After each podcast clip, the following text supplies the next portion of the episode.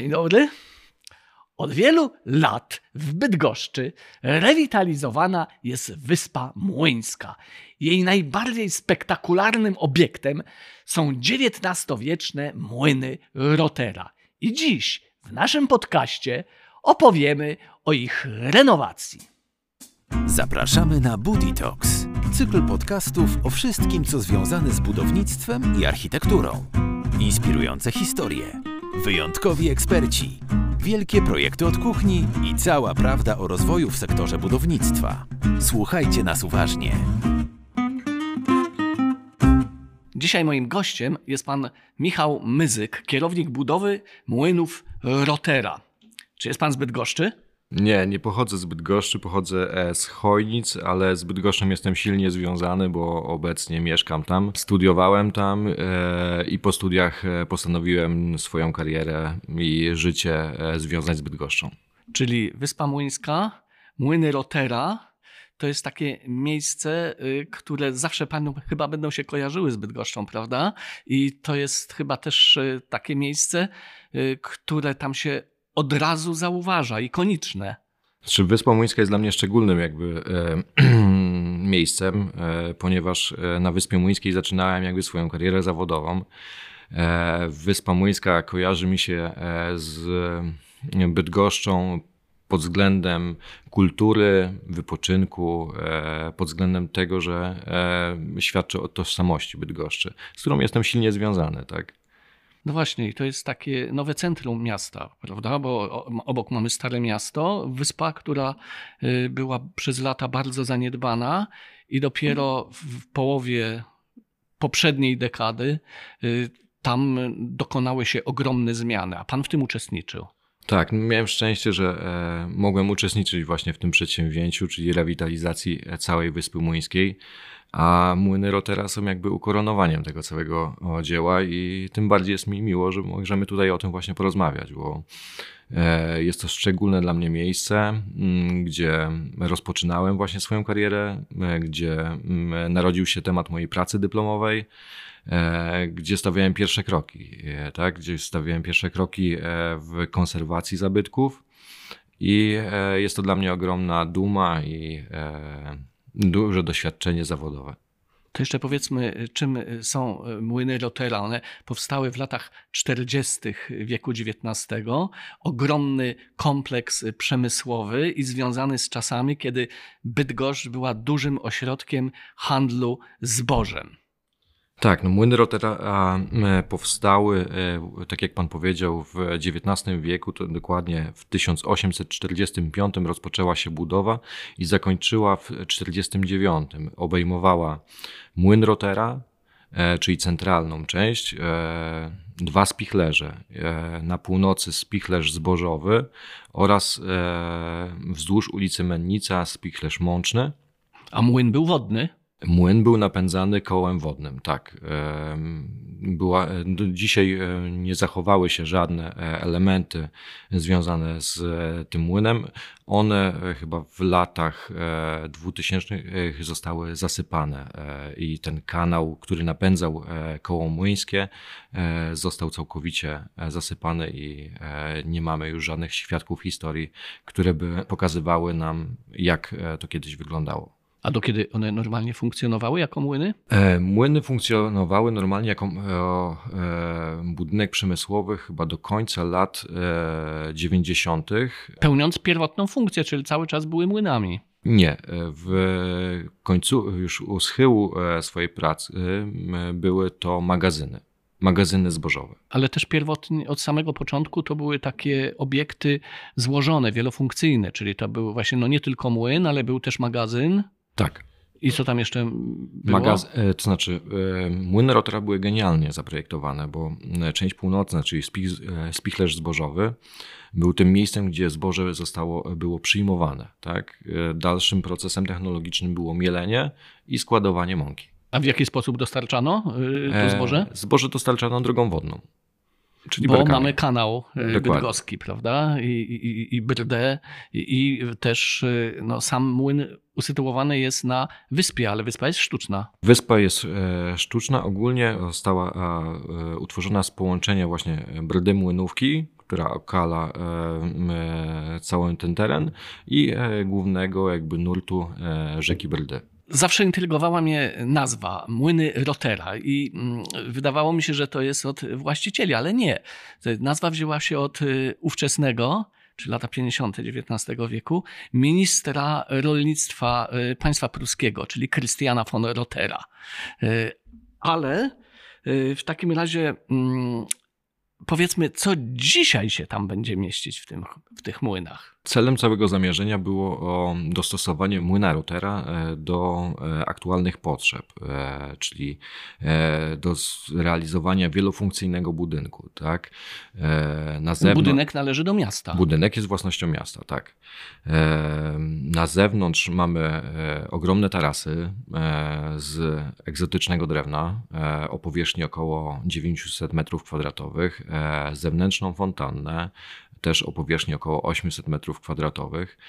E, w spichlerzach, czyli w spichlerzu mącznym i zbożowym, jest miejsce przeznaczone na restaurację. Mm, też na tarasie znajduje się mała kawiarenka, która jest jakby repliką dawnej kotłowni. E, tam też będzie e, miała miejsce kawiarenka. Co to znaczy replika dawnej kotłowni? Czy z wyposażeniem? Nie, nie, to nie jest replika. Po prostu w trakcie budowy staraliśmy się odwzorować jakby mm, kształt i formę dawnej e, kotłowni, która e, była połączona z e, ceramicznym kominem, który też jakby był zakresem naszego działania, to znaczy rekonstruowaliśmy go, odbudowywaliśmy go z uwagi na to, że ostatnie 4 metry były delikatnie, odchodziły od pionu.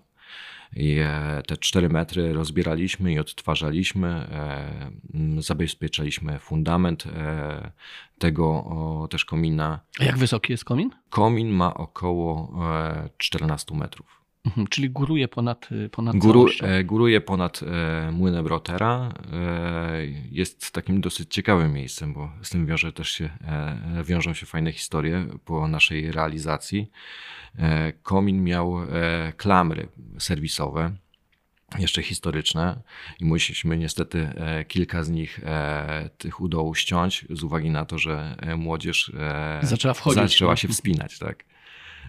No było to jedno z wyzwań lokalnej młodzieży, kto wejdzie na komin. Ale, I to mm, było jeszcze w trakcie budowy? Nie, już, już, po, po, zakończeniu. Już po zakończeniu budowy. Na szczęście po zakończeniu budowy. Dodajmy, że pracę prowadzi Budimex, tak. co jest oczywiste. A kiedy zeszliście z budowy? Zakończyliśmy pracę w 2021 roku w kwietniu. To jeszcze y, przypomnijmy, że ta realizacja miała swoją historię, bo y, Wyspa Młyńska była powoli rewitalizowana, od samego początku, czyli jeszcze od końca lat 90., były pomysły na to, żeby tam urządzić hotel. Y, między innymi projekt y, warszawskiej pracowni Andrzeja Bulandy i y, Włodzimierza Muchy, który nie został zrealizowany, i potem kolejne projekty. I wreszcie projekt ostateczny. Kto go wykonał? Projekt ostateczny był realizowany przez e, firmę LS Projekt e, z Wrocławia. A nazwiska jakieś? E, Łukasz Szleper był jakby głównym projektantem. głównym projektantem. I kiedy zaczęliście? Zaczęliśmy w lipcu 2018 roku. No dobrze, to jeszcze gdyby pan powiedział, jak wygląda ten młyn Rotera, bo powiedzmy, że nie da się go nie zauważyć. Ogromna masa e, budynku, który jest w konstrukcji szkieletowej i wypełniony czerwoną cegłą. Zacznę od e, samych fundamentów, tak? bo budynek jest posadowiony na 800 palach drewnianych zwieńczonych oczepem drewnianym. E, to są ciągle te same pale? Tak, to są ciągle te same pale. One nie gniją? E, nie gniją, bo są cały czas pod wodą. Pod wodą tak? E, tutaj właśnie to była jedna z trudności e, w wykonaniu tego budynku, gdyż e, naszym zadaniem było też wykonanie drenażu francuskiego. Co to znaczy drenaż, drenaż francuski? francuski? Jest to drenaż, e, w skrócie mówiąc, drenaż kamienny, z, wykonany z kamienia w oplocie z geotkaniny odprowadzający jakby wody napływowe z okolic fundamentów budynku. I tutaj w trakcie realizacji była to dosyć duża trudność, żeby po prostu nie obniżyć lustra wody poniżej oczepu drewnianego żeby nie doszło do korozji biologicznej e, i degradacji właśnie tego oczepu i pali drewnianych. A tutaj nie ma takiej, mm, takiego niebezpieczeństwa, jak na przykład w przypadku Wisły jest. Poziom Wisły się ciągle obniża, y, czy poziom Brdy się obniża, czy po prostu tam jest to miejsce spiętrzone y, i dlatego y, może być ciągle podobny poziom wody. Jeżeli chodzi o przepływ właśnie wód gruntowych, e, Brda Młynówka jest około półtorej metra wyżej niż koryto Brdy. Ale to dlatego, że jest spiętrzona. Jest, jest spiętrzona, tak, jest śluza. I e, tutaj raczej mamy do czynienia z tym, że jest bardzo wysoki poziom i jakby nigdy nie schodzi do tego poziomu poniżej e, właśnie tego oczepu drewnianego. Co to jest oczep? Oczep jest, można powiedzieć, że to jest taki ruszt, e, kratownica, pozioma kratownica, która jakby scala całe te wszystkie fundamenty, na którym właśnie jest, dla którego jest podstawą też dla fundamentów kamiennych te, kamie- te fundamenty są ogromne, bo e, jakby u podstawy one mają szerokość ponad 2 metrów.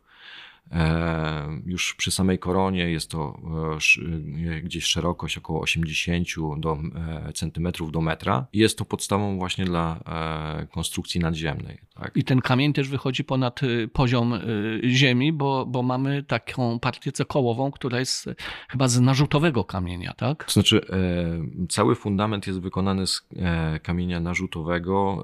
E, są to skały granitowe, porfirowe. Czyli to, co przyniósł lodowiec. Tak, to, co przyniósł lodowiec, dokładnie.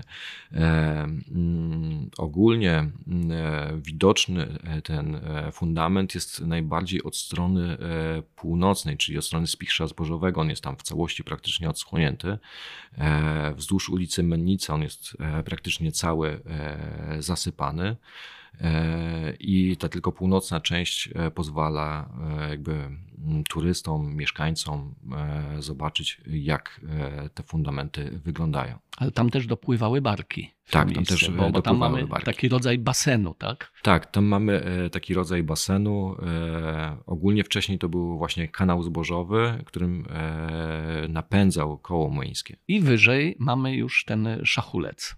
Wyżej mamy e, tak szachulec e, w spichrzu mącznym i zbożowym, a młyn jest wykonany cały w technologii murowanej. No dobrze, to przystępujecie do budowy i w jakim to wszystko jest stanie, no bo e, te belki szachulcowe pewnie mają już, czyli one pewnie są właśnie od tej połowy wieku XIX, czy były wymieniane kiedyś? To znaczy, w mojej opinii, jakby te działania e, budowlane, które e, rozpoczęły się w 2000 roku i później przerwane, mm, były i z korzyścią dla tego budynku, i też troszeczkę e, zdegradowały ten budynek.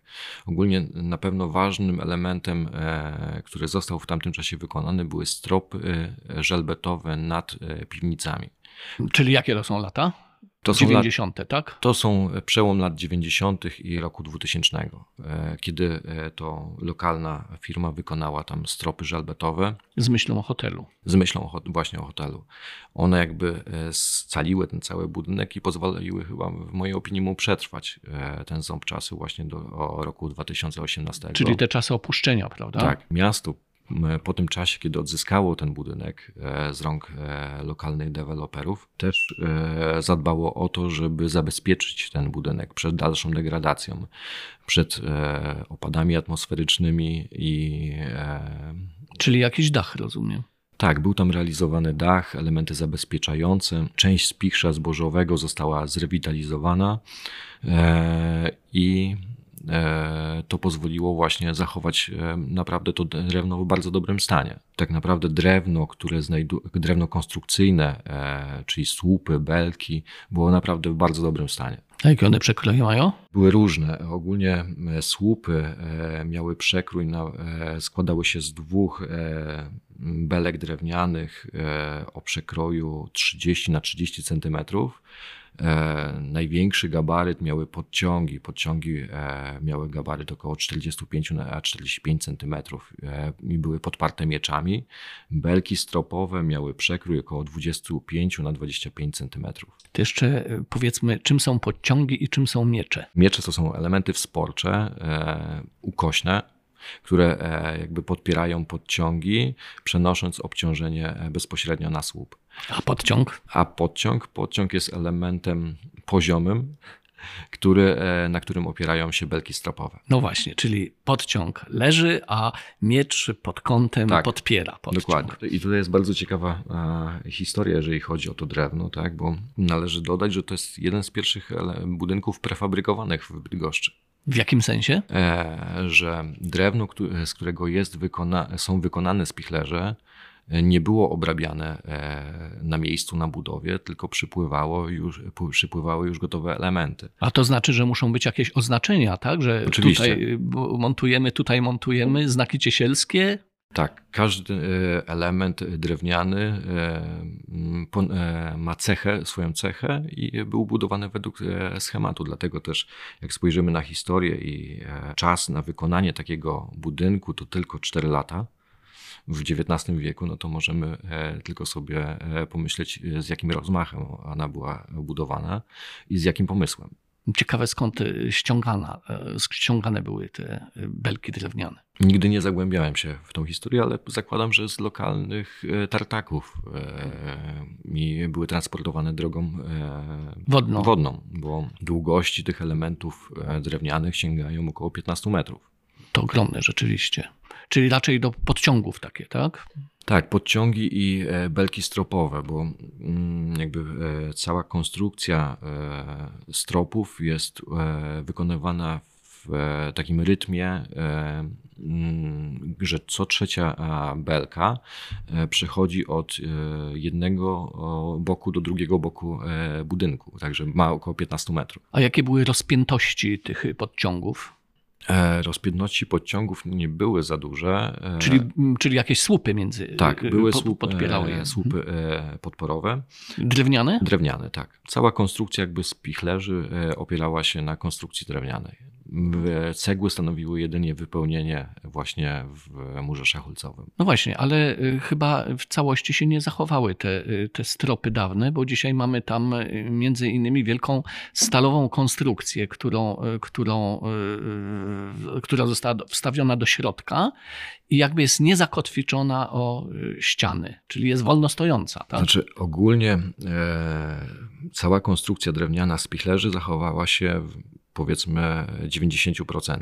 My wymienialiśmy jakby e, około 10% e, elementów drewnianych. E, też flekowaliśmy, naprawialiśmy resztę konstrukcji, która wymagała naszej ingerencji. A jedynie w samym młynie Rotera nie zachowały się żadne stropy, poza tymi, które były wykonane w latach 2000. E, I nasza konstrukcja, którą my wykonywaliśmy, konstrukcja stalowa, ona jest oparta właśnie na ścianach e, murowanych e, młyna Rotera. I tutaj e, możemy powiedzieć, że dzięki współpracy właśnie z biurem technicznym, e, dzięki temu, że wykonaliśmy skan e, całego budynku młyna Rotera oraz jego otoczenia, Czy to jest właśnie ta słynna technologia BIM, z której korzystacie? jest to część tej technologii. E, ogólnie wykonaliśmy skan wszystkich pomieszczeń, zrobiliśmy trójwymiarowy model e, i projektowaliśmy właśnie w trójwymiarze całą konstrukcję stalową. O tyle nam się to przydało, że wyeliminowaliśmy wszystkie błędy e, projektowe, e, które e, powstały w trakcie projektowania w, w e, 2D. Udało nam się też podzielić tą konstrukcję w taki sposób, żeby przy użyciu żurawia wieżowego bezkolizyjnie wprowadzić te elementy do budynku.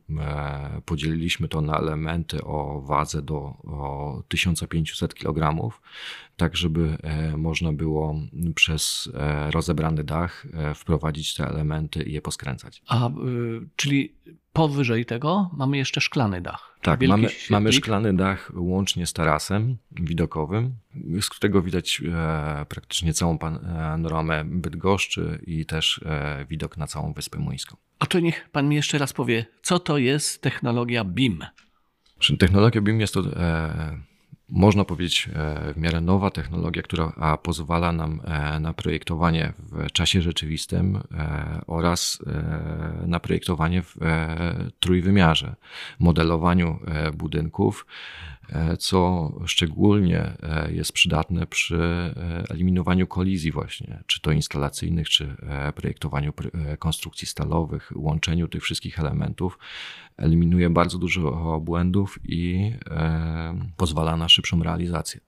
Też opowiadał Pan o tym, że gdy skano, robiliście skany, były one w tak dużym powiększeniu, że widać było nawet pajęczyny. Tak, było widać pajęczyny w e, pewnych miejscach. E, można powiedzieć, że zeskanowaliśmy budynek co, e, z dokładnością do 2 mm. Ale te prace, bo to jest jednak ważny obiekt dla, dla y, miasta, obiekt zabytkowy, czy Budimex ma w ogóle doświadczenie w takiej pracy y, w, w obiektach zabytkowych i, i też pewnie stały kontakt był z urzędami konserwatorskimi. Jeżeli chodzi o doświadczenie Budimexu, to mogę się wypowiedzieć tylko, że e, w taki sposób, że na lokalnym rynku, czyli w województwie kujawsko-pomorskim, na północy raczej nigdy e, nie zdarzyły się takie budynki może o takim rozmachu, e, o takich gabarytach. No ale ich w ogóle nie ma wiele, wielu w Polsce, bo to jeszcze raz powiedzmy młyny Rotera są jak jakiś największy zamek. To jest taki, y, to jest część zamku w Malborku. Tak, ale tutaj e, jakby dużą rolę odegrały nasze siły własne bo nie wszystkich prac można e, było przewidzieć do wykonania. Mieliśmy do dyspozycji naszych e, pracowników sił własnych, którzy nas mocno wspierali, dzięki którym e, mogliśmy wykonać właśnie te prace rzemieślnicze na miejscu i mm, z najwyższą jakością. Bo mamy, trzeba przyznać, że naprawdę mamy bardzo dobrze wykwalifikowane te siły. A tutaj przy rewitalizacji tak ogromnego budynku trudności było bardzo dużo. Nawet z samym transportem poziomym i pionowym. To, co nam się wydaje łatwe na, e, w budynkach, które nowo powstają, tak, czyli wykonanie belki żelbetowej, wykonanie słupa żelbetowego, tam stanowiło problem, bo wiązało się z transportem poziomym tych wszystkich elementów szalunkowych, które no, nie ważą 2 e, czy 5 kg. Tak? I e, ten transport poziomy był tutaj kluczowym elementem zaplanowanie tego transportu, e, bo mm, niektóre belki, które wymienialiśmy, ważyły około 800 e, kg do tony e, i trzeba było częściowo ręcznie je przetransportować. Ale tym razem już nie wykorzystywano drogi wodnej chyba. Nie, nie wykorzystywano drogi wodnej. Przyjeżdżały one do nas e, samochodami e, ciężarowymi. E, były rozładowywane przez e, dźwig e, stacjonarny, no ale do samego budynku musieliśmy, musieliśmy wprowadzić te elementy. No to z tego wynika, że tutaj kluczowym elementem e, tej realizacji była logistyka. Logistyka, rozplanowanie robót, e, tak, to można powiedzieć, że było to e, klucz e, w trakcie tego, tego pierwszego etapu realizacji, czyli odtworzenia tej, tej zabytkowej struktury. Mówiliśmy już o belkach, y, o drewnie, y, o konstrukcjach metalowych. Y, to pomówmy jeszcze o cegle, bo, bo cegła też jest chyba oryginalna, pochodząca z połowy wieku XIX. Tak, ogólnie e, cegła zachowała się w bardzo dobrym stanie. A jak to możliwe? To, to mokro jest tam, woda jest e, obok. Tylko właśnie, e, że dla cegły ważniejszym elementem jest jakby stałość warunków, a nie czas, bo ona, ta cegła naprawdę zachowała się w dobrych, dobrej kondycji. Ponieważ... Ale też musiała być bardzo dobrej jakości. Tak. Chyba. E, podejrzewam, że no, była najwyższej jakości tutaj, jeżeli chodzi o tamte czasy. Była ona, podejrzewam, że ręcznie jeszcze formowana. E, I naszym zadaniem było tylko jej nie uszkodzić, tak? E, czyli oczyścić zewnątrz przy użyciu metod ogólnie dostępnych. Czyściliśmy to za pomocą metody Legomasz przy użyciu miękkich pudrów, e, które nie naruszały szkliwa e, tej cegły. A to robili jacyś specjaliści od cegły? Tak, robiły to firmy wyspecjalizowane w e, renowacji. Czyli wasi, wasi podwykonawcy. Nasi tak? podwykonawcy, tak. Mhm. Związane z Toruniem na przykład? Nie, niekoniecznie z Toruniem, ale jakby w samej realizacji opieraliśmy się na lokalnych rzemieślnikach i lokalnych właśnie dostawcach. A zaprawy które trzymają tą cegłę? E, zaprawy praktycznie e, no były to zaprawy e, używane do, w konserwacji zabytków, tak, do, do, dostosowywane do danych potrzeb. Tutaj praktycznie wszystkie spoiny e, były w cegle wycinane i uzupełniane.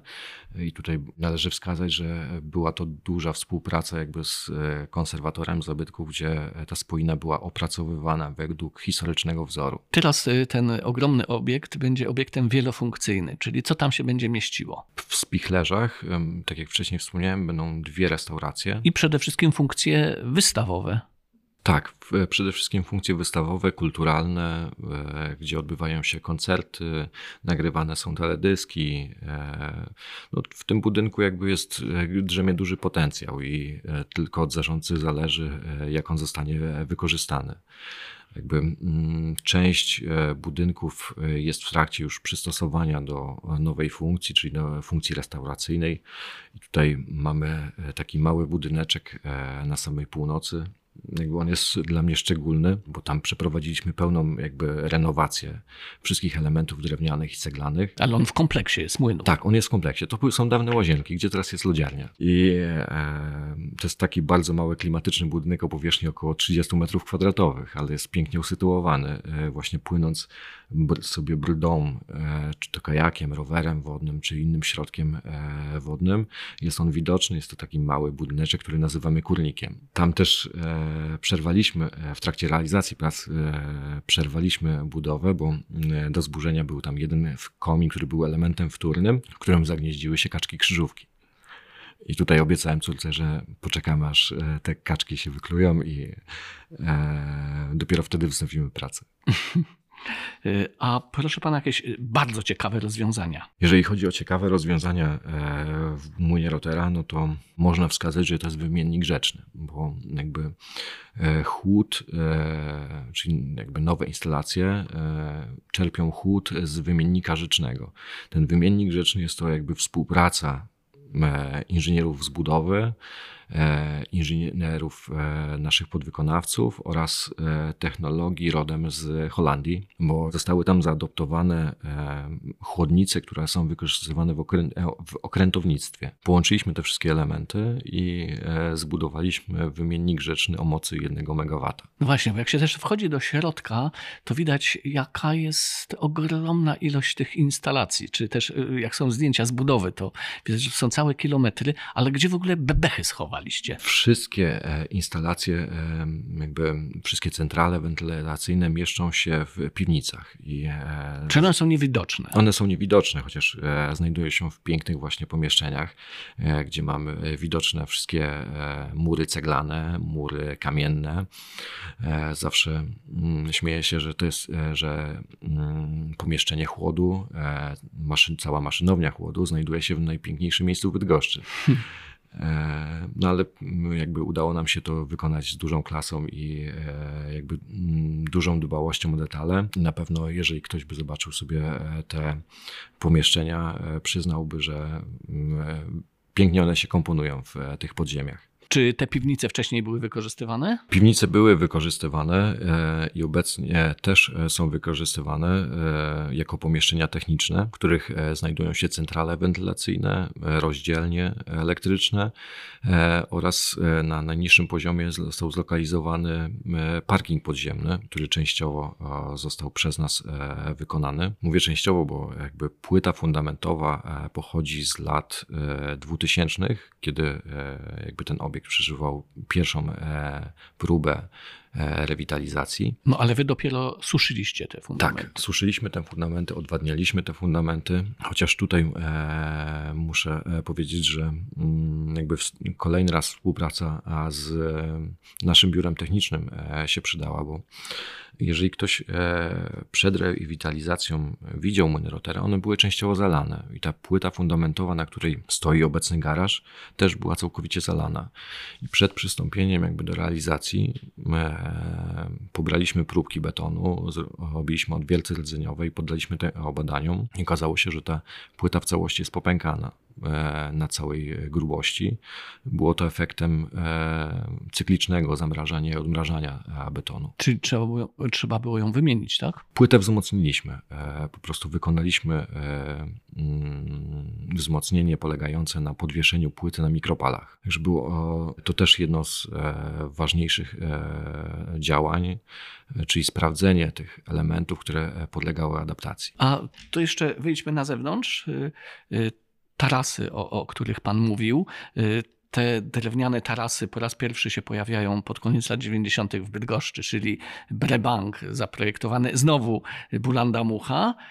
Potem po, pojawiają się kolejne po drugiej stronie kanału, tuż przy młynach Rotera, czyli przystań Bydgoszcz, znakomity zresztą budynek. No i teraz tutaj, ale rozumiem, że czerpaliście też z pewnych doświadczeń, przyglądając się temu, jak zachowywały się tamte tarasy.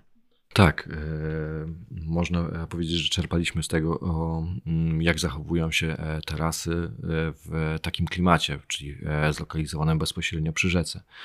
Tutaj do wykonania tych tarasów użyliśmy drewna egzotycznego, które mm, jakby ma bardzo dużą gęstość, dużą wytrzymałość na korozję biologiczną.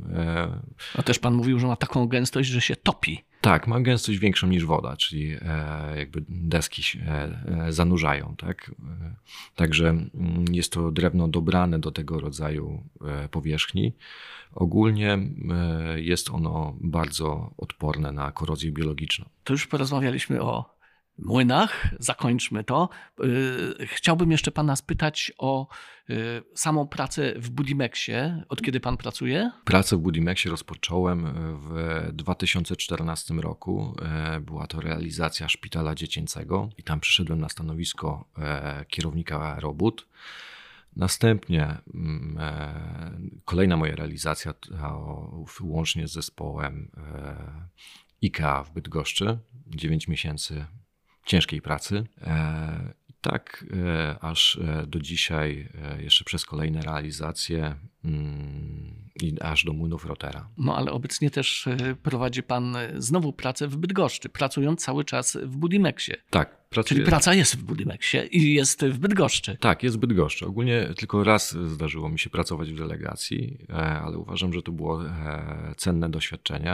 E, ale większość czasu w pracy w Budimexie jest to praca na miejscu w Bydgoszczy. A czy zachęcałby Pan jakoś adeptów kolejnych uczelni do, do podejmowania pracy w Budimexie? Czy to, czy to jest jakoś satysfakcjonujące? Czy to jest takie fajne miejsce? Praca w Budimexie na pewno jest fascynująca i e, pozwala nam na realizację fajnych przedsięwzięć, tak? E, takich jak właśnie młyny Rotera, e, sprawdzenia się przy realizacji dużych inwestycji i pozwala rozwijać skrzydła też tak? pod względem inżynierskim, ale zapewnia też stabilizację. Tak bym to powiedział. No tak, bo budować będziemy ciągle. Dokładnie. Mamy mniej zmartwień, e, jeżeli chodzi o mm, to, czy ta praca będzie, czy e, ten przepływ gotówki będzie, gdzie to w mniejszych firmach jest czasami dosyć duży problem. Tak? Tutaj mamy jasno określone zasady i każdy z naszych podwykonawców wie, że mm, ta zapłata zawsze będzie i ta zapłata będzie na czas. Dziękuję bardzo y, i zapraszam do naszego kolejnego podcastu. Dziękuję. Dziękuję.